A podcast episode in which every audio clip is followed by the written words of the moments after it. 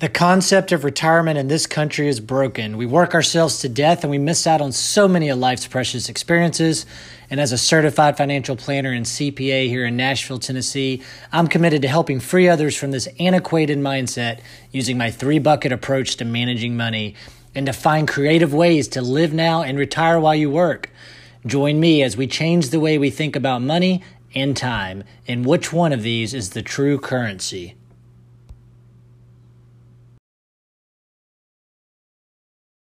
Hello, everybody. Uh, welcome. Um, needless to say, uh, a lot has gone on since our last webinar. I believe it was the week before the election.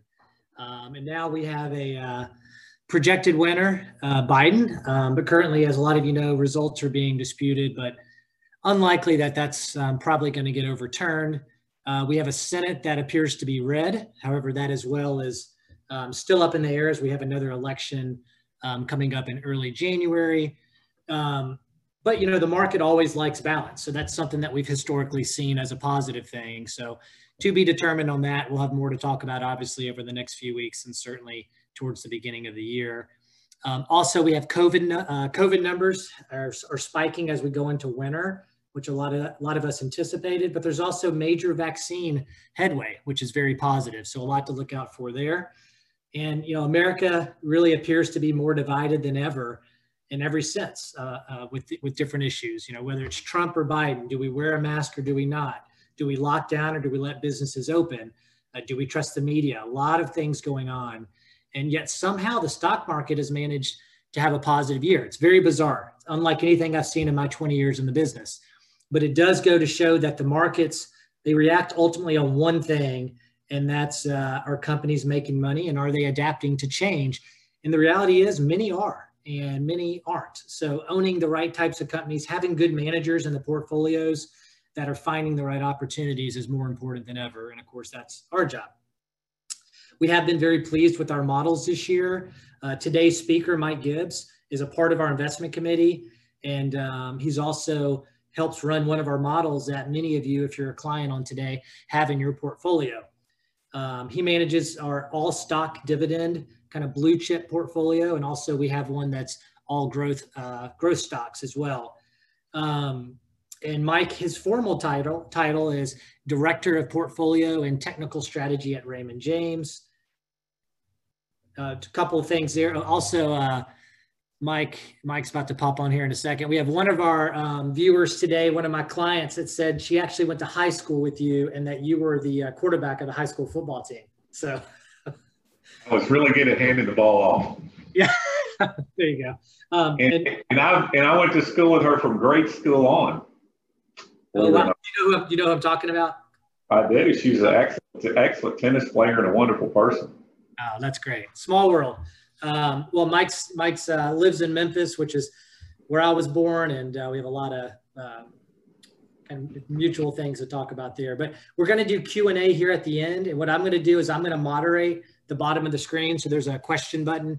Feel free to answer those if it's something. If uh, I may interrupt Mike and uh, politely and go over a question, or I'll hold several of those to the end. So feel free to do that. And uh, Mike, I'll let you go ahead and uh, take it away. All right, I'm going to share my screen before you go on mute. Am I, can you see the screen? I cannot see the screen. All right, bet you can now. Got it? There you go. Yep, you're right, good. Perfect. Thanks, everyone. Uh, I want to try to make sense of all this. David is right. We had a um, actually the worst recession we've had since the Great Depression, but stocks had ran to an all-time high. So I'm going to try to explain it, and then I'm also going to try to explain where we go from here because there's one thing about the stock market whatever looks logical turns out to be wrong. Uh, it's a very illogical animal and, and, it's been illogical to, to go up in the face of really terrible economic conditions. And i'm going to show you why. And it's because stocks are always looking ahead rather than looking at the here and now which you and i are reading the headlines and stocks are already looking beyond that looking outward. And, and what really made this market go up is what the Fed did with their balance sheet and then the fiscal stimulus package. Remember, we took, we had people that were unemployed that were actually making more money than they made when they worked. So the combination of the fiscal stimulus, the combination of the fact that the central bank took interest rates to zero and basically flooded the market uh, or the economy with liquidity is the reason stock prices went up. And that's what you're looking at over here. That blue line, that's the Fed balance sheet.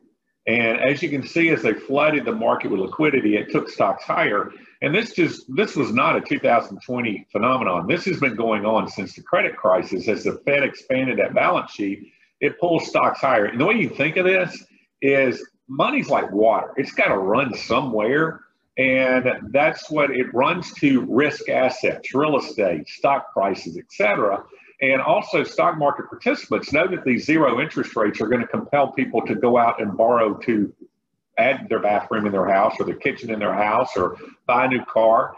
And that's why we're looking forward. And then also, the economic data that we've had, even though it's been very bad, is much better than anyone would have ever guessed uh, when we were first looking at this in, in March and April. So you basically had these two catalysts over here, these positive catalysts, really outweighed the economic collapse and the earnings collapse. And that's why stocks have gone higher. So I'm going to set the tone of what we're looking at in, in, the future and going forward because we are very positive on what we think the market's going to do over the next 12 to 24 months. I'm going to give you the bullet points and I'm going to show you a few pictures that, that basically reaffirm what I'm saying here. I'm going to touch a little bit on our, our, our portfolios that a lot of you are, are using, then we'll field some questions. So, first and foremost, I like to look at the market from a pro and con situation. There's always good things and there are always bad things, and you have to balance those out to determine which outweighs the other. And currently, the pros do outweigh the cons. And what are the pros? The pros are do not fight the Fed. I showed you the balance sheet on the, what's happened. The Fed has basically said, We've got your back. We're going to keep interest rates long for a long period of time. Matter of fact, if our politicians continue to drag their feet on this next fiscal stimulus package, the Fed has already given hints that they're going to actually get a little bit more creative to do some things to get more liquidity in the market, to, to reassure the market because this, this virus is surging right now. But don't fight the Fed. And despite the fact that politicians are fighting on the next round of stimulus, we're going to get it. We just don't know the exact size. We don't know the exact timing of it. So the stock market knows that. And the stock market's pricing off of that. That's why it keeps going up there's an acronym being uh, tossed around Wall Street. It's been this way for, I guess, since the credit crisis. It's called TINA. There is no alternative to stocks. And basically, when the Fed, you look at investments, and it's always like, where can I put my money? I have choices stocks, bonds, real estate, whatever it may be. And when the Fed moves interest rates, or what one of those competitive assets is paying, in, the, in this case, the bond market, basically, they're pushing you to the stock market. And so there is no other place to put it. Stocks yield more than bonds. So it's an easy call for people to pull money there. So that vacuum of money coming in helps support the prices. And that's not going away anytime soon uh, either. Uh, we're going to see the economy continue to improve. We're going to see earnings improving. Uh, based on the vaccine that's out there, we're probably going to see uh, the economic conditions loosen up and us to have conviction to open things up and go do things probably the middle part of next year uh, at the latest because of the timing of the virus, and the vaccine. I'll touch on that here in a second.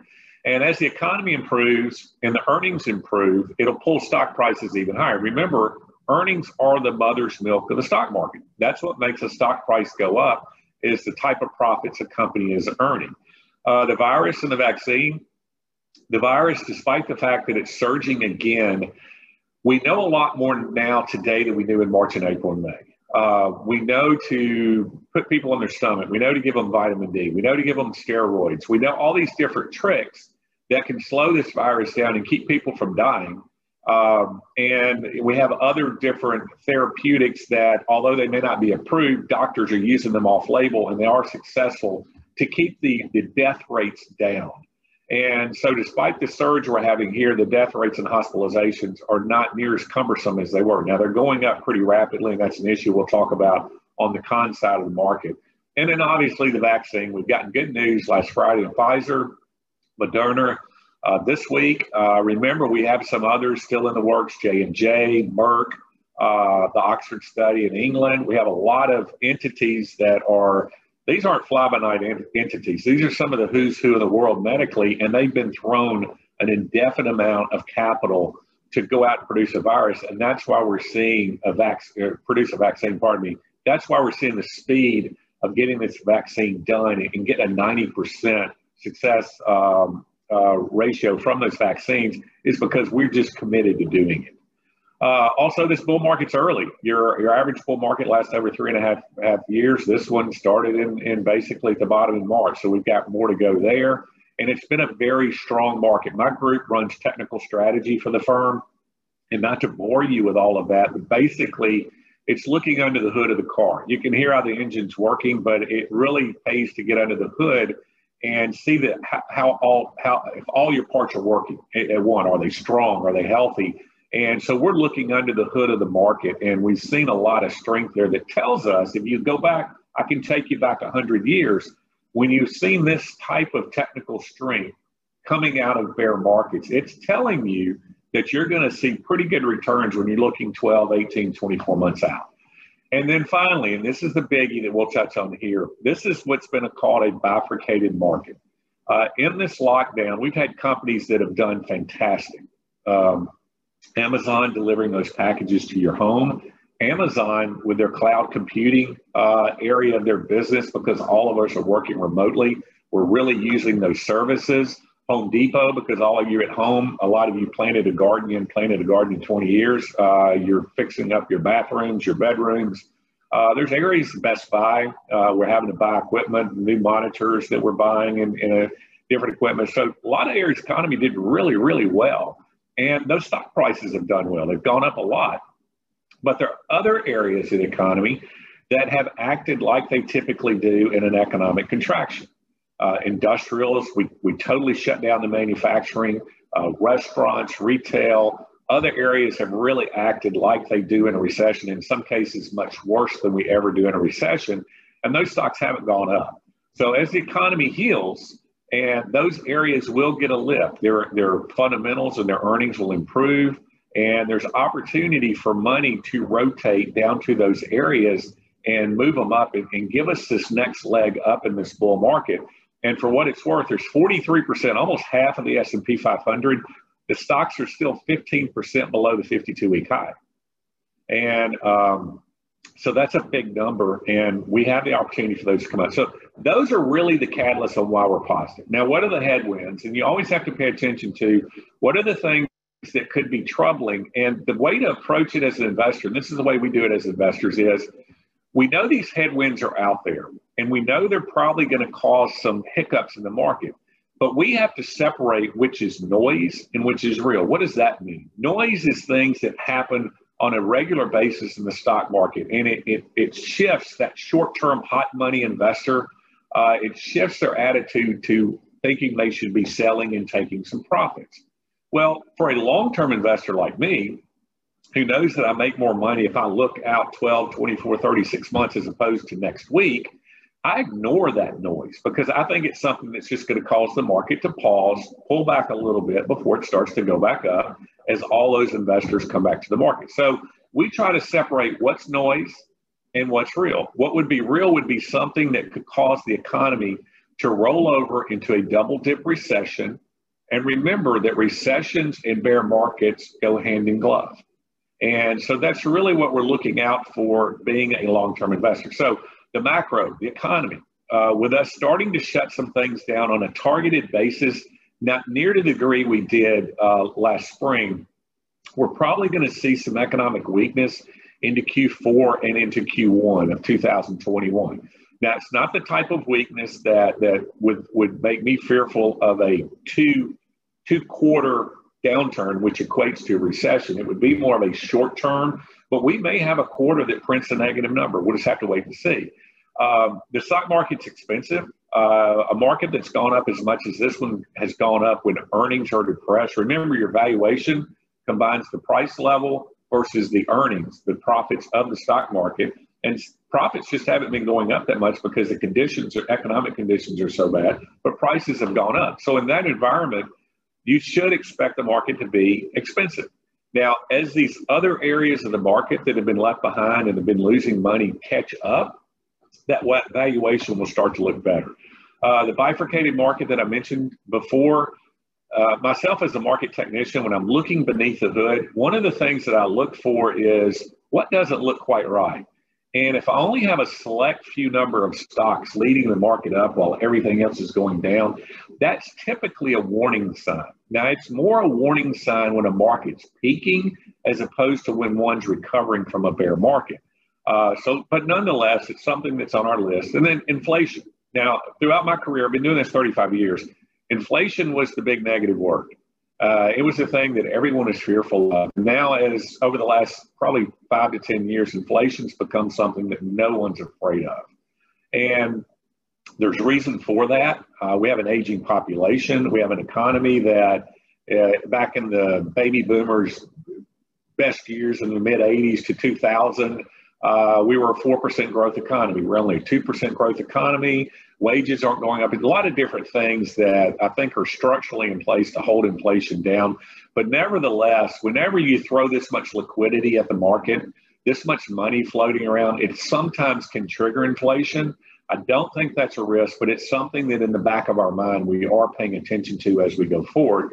And then finally, the virus spread. And remember, the vaccine that we have, we have a two month study going on now about the safety of it. And so we have some other things, you know, as it relates to the vaccine.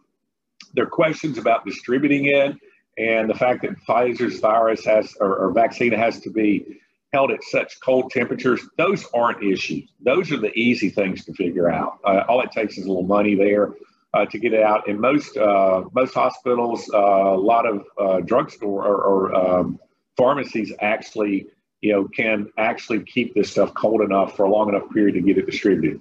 And then finally, and this is a noise item, we have an election. We have a, a runoff coming in Georgia.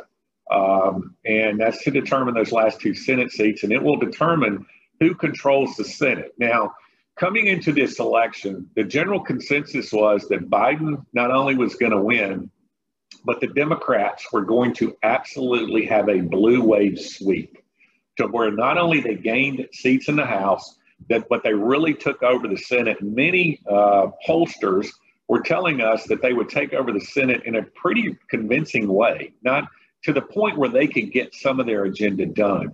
The stock market originally was against that agenda because that meant higher taxes. Higher taxes means lower earnings. Lower earnings means lower stock prices, or not as not as elevated stock prices. Um, the market shifted there in the very end because they thought the Democrats would be the ones to come in and get this big fiscal stimulus package passed, and that would give us this next surge in the market. And but on the election day, some things happened that no one expected, as they always do, by the way. And if we'd had this seminar or this webinar long before the election, it's been, we wrote a piece a while ago. We are huge proponents that it makes no sense to do any major portfolio moves before the election. There are just too many different outcomes that can happen, and there are too many other variables that come in play rather than just who's in DC. And I still believe that today. But I'm telling you what what the market's interpreting the election uh, what happened with the election, what it means. And the biggest deal from this particular election was how well the Republicans did.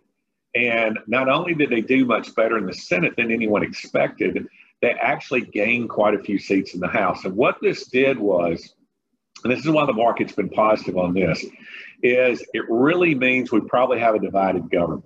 And the market loves a divided government. And in the case of this particular situation, there were some Wall Street participants, and I'm not playing politics here. I'm not saying what's right or what's wrong. I'm just telling you the position of Wall Street. And it was that if the Democrats had had that resounding victory, even though I think the market was going to celebrate the fiscal stimulus, I think eventually the market would have been awakened to the fact that taxes were going to go up dramatically and the regulatory environment would have gotten a little tougher. Um, there's some areas of the Democratic Party that are very quite progressive right now. And I'm not saying it's right or wrong. I'm just telling you, Wall Street would not have liked it when all the dust settled. But what happened with the Democrats losing seats in the Senate or in the House and not taking over the Senate to the degree that everyone had feared, it means that this aggressive, progressive agenda is off the table. Um, they will raise taxes, but not to the degree they would have. Uh, there's a lot of different areas that would have been fearful for Wall Street to look at that probably don't transpire now. So the net sum of this is the market's pretty happy now. Now the risk will be if we get the Democrat, if the Democrats do win those two Georgia seats and they take over the Senate, although I don't, I, I think their victory is going to be so narrow. And the fact that they still won't control the House, I don't think they can pass that real aggressive, progressive agenda. But if that were to happen, the stock market will react to it. And the stock market right now is pricing in the fact that probably the Republicans will win it and will stay divided. But if a different outcome happens in early January, stocks will pull back some. Not a lot. If they do, it'll be a good buying opportunity. So uh, as you can see, we're, we're positive on the market going forward. We think the pros outweigh the cons. If we put some valuations on the market, and we're going to be updating these over the next couple of weeks as we prepare our 2021 outlook. But our base case has been 3,600 by the end of 2021. That's before we got the vaccine from Pfizer and before we got this divided government. And we're going to have a bias to that 3910, that upside number. So you're talking potential double digits when you throw in your dividends. And there is upside to that number as well because we think earnings per share, quite frankly, can be higher. So let me go over a couple of these things, um, you know, just to kind of give you something that backs these up rather than just me talking and saying them, and then we'll open it up some questions. Well, here's the vaccine. Uh, we have a, a, biotech analyst, Steve Seedhouse, that follows uh, Pfizer and the others as far as the vaccine goes. And that 90% effective rate for the vaccine was absolutely incredible. You're usually talking 40 to 50% with the flu uh, virus vaccine. So very, very good. And it gave us some resounding uh, belief that, you know, we actually can, you know, take care of this virus when it's all said and done. And by the end of 2021, uh, between Moderna and between Pfizer, they're talking about 2.3 billion doses available. Uh, yeah, there's 7.3 billion people in the world, but it gets us moving along to where we open the economy. So what's important about this is I was just reading some research before I got on the call, and the research provider was talking about the Europe in Europe, and in Europe right now, they're probably going to get half of Pfizer's doses, and so they get uh, by April, and they're saying that by April, Pfizer can produce 300 uh, million doses, so they get 150 million. It takes two doses per person, so you can you can inoculate 75 million people in Europe. And you think, well, that's not a lot considering uh, the amount of people in Europe. But the important thing is it covers all the healthcare workers and it covers basically the 80 year old and over population and really puts a good dent in the 65 to 80 year old population. That lets you open your economy back up because the reason we've had to shut things down is because our healthcare system can't handle a run on all the ICU beds, and we can't handle it if we really overwhelm it. Not only just the beds, but the healthcare workers themselves. But if we get them inoculated, uh, then you can open up the rest of the economy, and the rest of us will just have to practice social distancing, wearing masks, et cetera, et cetera. And therefore, so you're talking about the middle part of next year to where the economies really start to fall to where we really get some things moving and get things opened up. And remember, the stock market always looks to the future. So, despite this virus outbreak right now, the market right now is looking through that. And it's looking to the point that when we do get things opened up, here are all the other companies that are working on vaccines. So, we've got these two that have been very successful. There'll be a lot of these that are successful as well. So, we're going we actually probably those that statistics I just gave you, it probably will be better than that as far as inoculating the world's population. Uh, so the vaccine's there. The virus is, is spiking right now. It's going to cause a little bit of uh, angst in the market, maybe, but the stocks, I do believe, are looking through that. They're looking to the vaccine, and that means that any weakness you see, I think I'd be a buyer. Next up is fiscal stimulus. When are we going to get it? We're going to get it. We just don't know exactly when.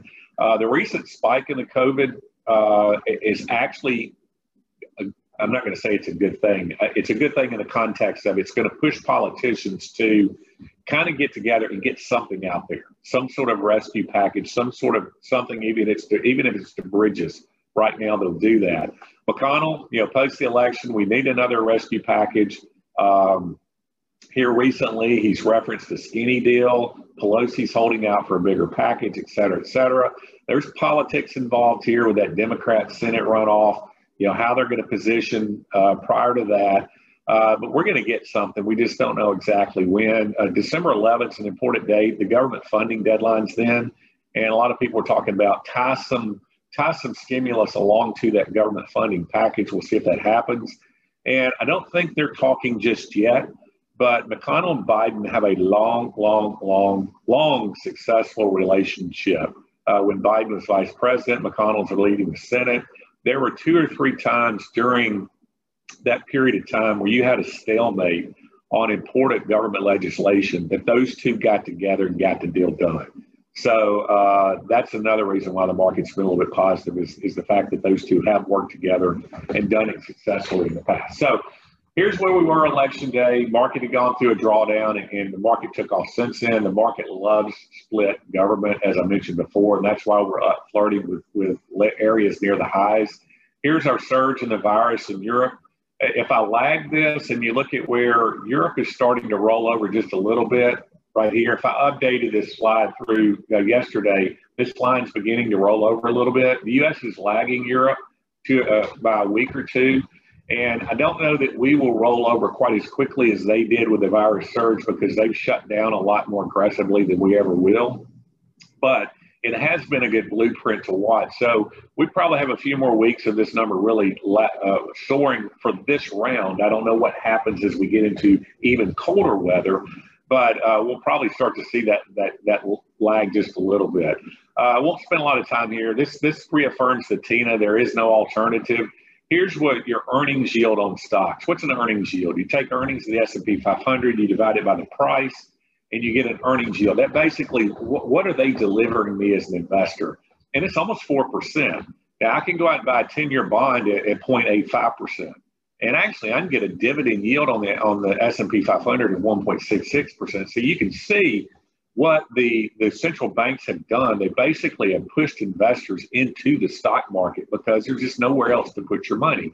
Um, won't spend a lot of time here. I will spend some time here and this is real important because as an investor, we all get caught up on elections.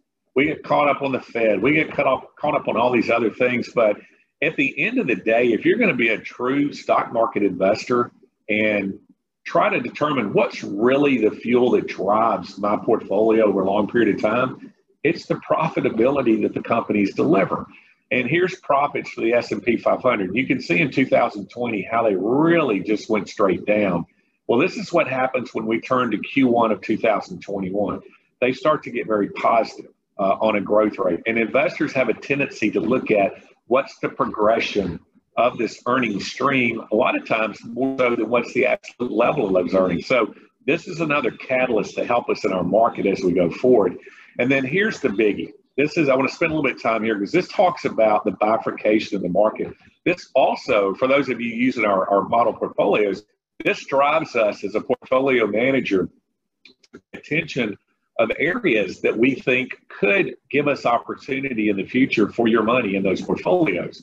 And what you're looking at here are your traditional, deeply cyclical areas, the, the areas of the economy that really suffer when you go through an economic contraction.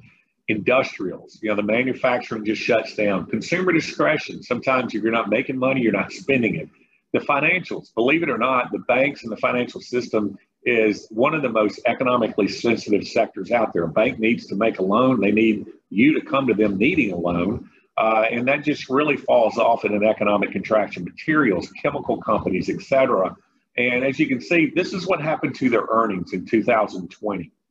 Well, this is what happens next year. These same companies that had these terrible earnings, notice how these earnings start to spike on the upside that will start to pull investors over to those sectors and playing those sectors. And those sectors are well below their 2020 highs. Now, on the flip side of that, you've got a lot of sectors over here technology, healthcare. We went through the worst economic conditions since the Great Depression, and they still put up some pretty decent earnings growth despite all those challenges. Now, I'm not telling you that you need to come out of healthcare, technology, and all that and run and buy all these. I think that would be the inappropriate thing to do. Do you want me to ask? You got a question, David? Yeah, yeah. Somebody asked a relevant question. I believe is on this slide. They asked, "What are your thoughts on where fossil fuel energy stocks fit in 2021, like Marathon and Chevron, which I believe are part part of the model right now?" So you may get to that, but I wanted to go ahead and get that out there. Um, yeah, well, if you can look right here, it does sort of play in the slide. Look how weak it's been for energy, and then look at the potential growth for energy next year. Now, I will say Marathon and Chevron in the portfolio right now, there's another thing for you to consider that you may not realize when you're looking at what you own. me as your portfolio manager, it's as much important that, that what you own as well as the percentage of your portfolio that is in that stock. And Marathon and Chevron are very small positions relative to an Apple or a Microsoft right now. It's my job as the portfolio manager to determine when to increase those allocations. And as I sit here today, I can't really come to the conclusion that I want to increase those allocations dramatically. Energy is still suffering with some supply demand imbalances. Uh, we still don't have a, a good firm handle on what demand is going to be for the product. You've got a lot of uh, alternative fuel type uh, technologies that are out there. Uh, energy will have its day in the sun, and it may be sooner rather than later. And I'll make that determination when it's time to do that. But those stocks are in there. Um, and as you know, if, if you notice the portfolios, the way we run it, we like to own the creme de la creme. I learned this a long time ago as an investor in my 35 year career that if I need to be in a certain sector, a certain area, if I will buy some of the best stocks and some of the best companies in those areas, I have a tendency to do pretty well as an investor. And Marathon and Chevron are two of the, the class stocks or, or companies in the areas of the market they, they represent. So um, it's a lot of potential on the upside. I'm not saying that it would be my favorite area today. I think I would like the industrials better from where we sit today. If you look at industrial production that came out today, we've got an undersupplied world. Have you tried to go out and buy a car? I just recently bought one and I had to wait for months because they didn't have any on the lots. Uh, washing machines. A Whirlpool today announced that they've had they had the the largest uh, production month since 1996 for washing machines. You got to remember everything shut down but we kept wearing things out refrigerators washing machines etc so this is coming back better right now on the industrial side so would probably be more interest to me than energy but let me get back to where i was uh, this earnings growth next year you have the opportunity to see the market cycle around because this year look at technology up 29% banks down 12% and you know real estate down 5% industrials only up 5% versus the market up 10 so there's a lot of opportunity down here. And as I mentioned before, uh, yet 27% of the stocks are 20% below their 52 week high and 40% or 15% below. And most of those reside in these areas down here and give us the opportunity to make money there. Now, I'm not, I wanted to get back to where I was talking about. Don't interpret this as something that I've got to get out of these areas that have done well and into these areas that have not done so well. I think that's the inappropriate thing to do as we sit here today, because even next year, te- technology and healthcare are going to put up some very respectable growth at 13 and 14 percent. And also, there's some things that, ha- that have happened from this pandemic. I'm sitting here in my guest house in Memphis, Tennessee, and when we open back up as a company, I'm not sure that I'm going back to the office full time. It's it's it's comfortable to work here at home.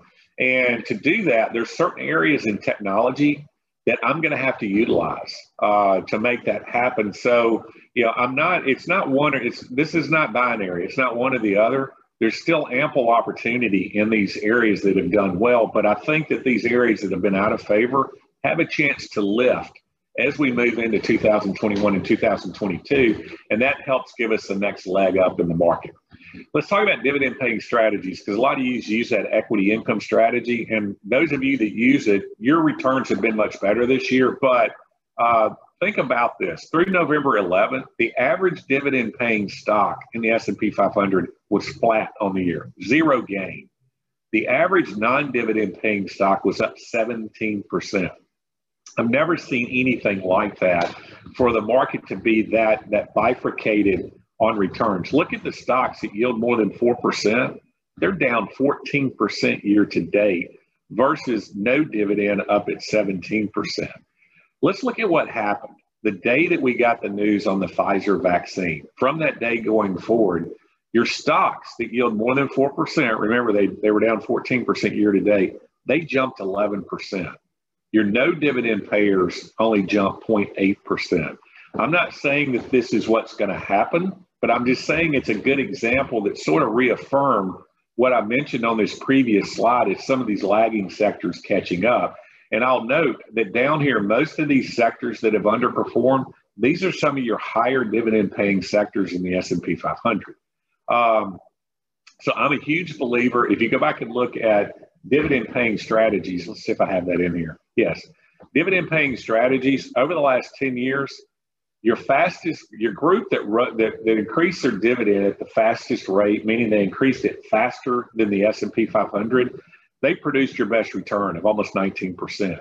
The ones that, that grew their dividend slower than the S&P 500, only up 14.5%. Those that had some sort of cut in their dividend, only 12% versus 14.7 for the S&P 500. So it's a strategy that I embrace. It's a strategy that I use uh, in our portfolios of looking for dividend growth. Did you have a question, David? Yeah, pretty relevant to that slide. Um, what are your key criteria in selecting stocks for the dividend portfolio? Uh, the, the, well, first of all, I am a believer in quality, and I'm a believer in going with the creme de la creme. You know, why do I own in software? Why do I own Microsoft? Well, it happens to have the best balance sheets, one of the best run companies.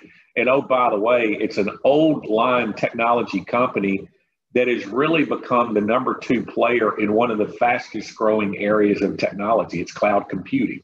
Amazon's number one, Microsoft's number two. So I'm looking for large cap, high quality, something I can hang on to a long time, long period of time.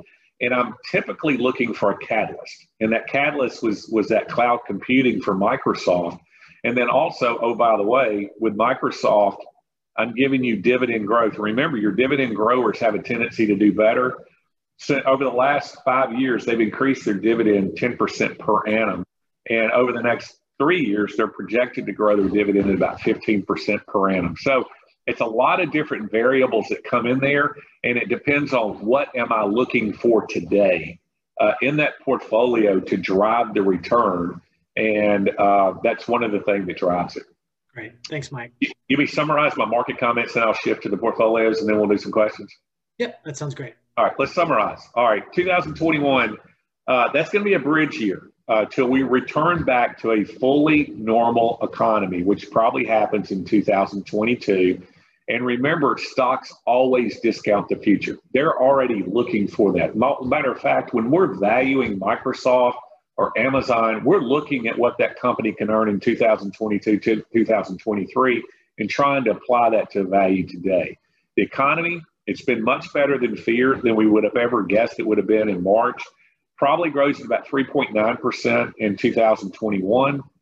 We probably get earnings per share growth of 20% in 2021. How does that compare? Our U.S. economy is a 2% growth economy. And if you look at, we're growing our workforce at one half of 1% per annum. That equates to about a 2% growth economy. During the baby boomer years from say 85 to 2000, we grew our workforce at about 2% per year. That's a 4% growth economy. But we're a 2% growth economy now, but we're probably going to get close to double that in 2021. The earnings per share growth rate for the S&P 500 since 1954 is 6.4%. We're going to grow it at 20% next year. So as you can see, those are catalysts for us to be positive on the upside. We think that the potential uh, price target for the S&P, and S&P is trading right now at 3618. Uh, it says 3639. 3,900 is our bias up towards that level and could be even higher than that, depending on how the, the, the restart and the macro progresses. Uh, the potential rotation around in this market to those areas that are out of favor uh, gives us upside and gives us another leg of this market. Some of the noise headlines in the near term, and you use these as catalysts to be a buyer, is this virus resurgence? Uh, how does it impact the economy? The Georgia runoff, what happens there? And then also this fiscal stimulus package. And when you're in a market that's gone up this much, when you're you're in a market that still has a lot of these different moving variables, just be conditioned to expect pullbacks anywhere from three to up to 15%. I think 15% is a real outlier, but we've had a couple of uh, nine, eight, nine, and 10% pullbacks already. And I think that we'll see that to continue in the coming year. And but if, if we do, and this is the key thing here. If we do get those pullbacks, there's going to be a headline that's going to make you a little fearful. Remember, if that headline is not something that looks like it will cause a double dip recession in our economy, it's noise. and the market will not get to that 20 to 30% sell off like it typically does in a recession. And in that case, it's a buy. So we try to keep everyone up to date on that and what our thoughts are. Uh, on the other side of this, you know, I've never seen in my 35 year career, I've never seen a period of market dislocation where everyone, you know, they've lost some money or, or, or some things really are, are messing with them emotionally and, and trying to disrupt you know, their long-term thought process as an investor, which is really how you make money. But during all those periods, when I go back and think about them and look at them, every one of them have created unique investment opportunities on the other side. And this pandemic, with my ability to to be comfortable, I've been I'm old school. I've been doing this 35 years, and it was like get in the office at 6:30 and stay till six at night and I kind of figured out I don't need to do that. I mean, I can still work those long hours, but I can do it on my terms from home. And there's a lot of companies out there that need to help me do that. 5G technology, e-commerce, all the thing, the way we're using it, um, healthcare. You know, um, the, we will not be unprepared ever again. Southeast Asia was prepared for this because they've dealt with viruses and pandemics before. We already spend 16% of our GDP on healthcare. It's going to over 20%. It probably goes up even more than that. Uh, that makes me exciting about what's happening as an investor. There's that much, that much money sloshing around in an industry. An enterprising individual or company is going to make a lot of money at it. And so, me as an investor, I get to invest in those companies. And so, it's very exciting on some things that will transpire on the other side of this. So, uh, I'll stop there. Uh, David, you give me some guidance here. If you want me to touch on just sort of our methodology on the portfolios, um, or if we've talked about the portfolios enough, you guide me there. No, I think you. I think that was pretty. Uh, that was a great presentation. I think you did a good job summarizing on the dividend model. Would you say anything for the growth model? Would you say? Uh, would you add anything to that? Um, just kind of the yeah. selection process, high level. Yeah, I you know obviously dividend investing is a great strategy. If you look at our portfolio, it's been about seven percent less volatile than the market since we started it over a decade ago. Uh, those growing dividends, the vast majority of investors in our population are baby boomers that need the income. They'd like to have a portfolio that maybe is not quite as volatile, et cetera, et cetera. So it is a great strategy. But as an investor, I love the growth strategy. Uh, I love it because instead of looking for that dividend growth, and by the way, I'm looking for dividend growth and equity income. But if my dividends are growing, it means my earnings are growing. And remember, earnings are what pull your stock prices higher. But in the growth portfolio, I'm really focusing on the earnings growth. And you'll see our earnings growth is typically much better than the market itself. And I'll also get to invest in some companies that I can invest in in the equity income model. Company like Visa. And I, I, by the way, I'm not telling you to go buy Visa. I'm just giving an example of what I own and what really drives me as an investor. And I like to find something that that common sense. It, it, just it makes a lot of sense as an investor. That gosh, if I could buy this company, just buy it out and own it myself, is it something I'd want to own? And think about this with Visa. They make money every time that we swipe a card. They're not lending us money, so they're not taking any of that risk. It's just the middleman. It's making that transaction happen. Think of how often we swipe those cards and they make money. Now in Europe, they don't swipe cards quite as much as we do, but they will. It'll keep going up. Apple Pay, I use my Apple Pay every time I go, anytime someone accepts it, that's going through my Visa card. Uh, all this e-commerce, you have to pay for it somehow. Uh, even though I might be using PayPal, my PayPal account's hooked to my Visa card. Uh, so you, you have an entity that, okay, I see that the, the mass volume that's going to be coming through uh, that company's channel and they make money every time it happens. And for that reason, this is a company that remember its bottom line profits would really drive me. And this is a company that can grow their grow their top line revenues, call it 10, 11, 12%, and turn that into 18, 19, 20% profitability. That's a key for us as an investor. What am I making up here? And can I grow my profits much more rapidly to that? That tells me there's leverage, profit leverage in that business model. And how many entities in the world can do that? Visa, MasterCard, Discovery, American Express, maybe PayPal to a degree. And that's it. That's that, that's what you had to do. Some Chinese companies to do whatever on that side. But that's really what you have. And there's barriers to entry they can't get in there. So that's a dynamic company that I like owning it. And you, if you've owned our growth portfolio, you've known you've owned it for a long time. Uh, something's going to have to change dramatically before I would find a reason to sell that. So I get to buy companies like that. You know, we just took a position recently um, in Keys, in Keys, K E Y S, and it's a does all the test equipment for 5G. Now, you know, Apple just rolled out that iPhone that's 5G. And did you realize that? Look at your heat map in Nashville, Tennessee. I'm not going to look here in Memphis, and there's not a lot of areas I can use that 5G at this point in time. Well, that means they got to really, you know, Verizon's on board, all the others. They got to really get out there and get that equipment out there so we can use that 5G technology. Well, this company's strategically positioned for that, and it doesn't pay a dividend. So there just it opens up other opportunities that we can take advantage of from a growth standpoint that really solidifies a portfolio and gives us diversity. Um, you know, and more, you probably get more unique. You know, I'm always looking for a catalyst driven stock. And I probably can get more catalyst driven stocks in the growth side than the income side just because the way those business models are set up. So, um, and then also on the growth side, you know, we go with 25 stocks instead of 20 because some of these stocks can be a little bit more volatile. I mean, our beta, our, our, our volatility has been about 6% more than the market, but you get more, you should get more in return if you take it on a little bit more volatility. Gotcha. That's great. Uh, last last question. I mean, we in our portfolios, we've been uh, actively managed ones. We've been overweight growth for the last few years, and we've seen value. I mean, value kind of lag. Do you see that rotation happening next year to where? I mean, we I think we understand the story for growth, even with COVID and coming out of it with technology and specifically technology. But as far as value, do you see that rotation happening where we should get back to more of a neutral weighting, but at least neutral? I'm not there yet.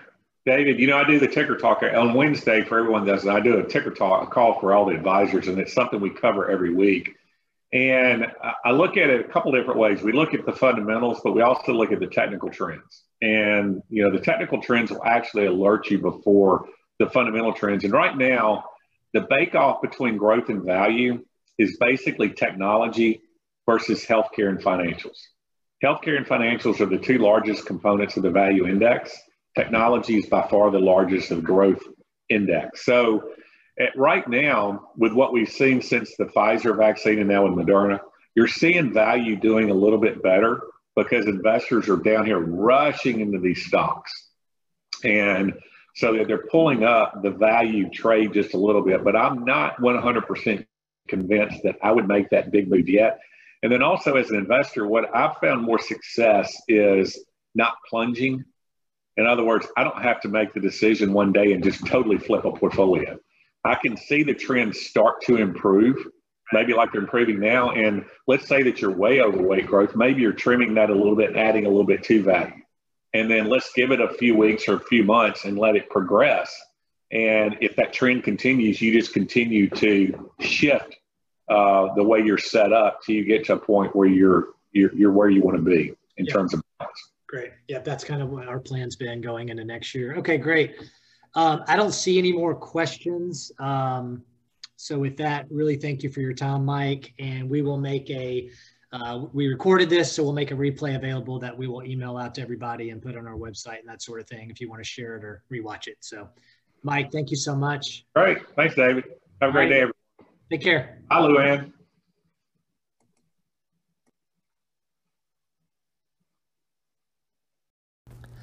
Thank you for listening today to Retire While You Work. I'm David Adams and hope you'll continue to listen as we discuss creative ways to manage your time and money.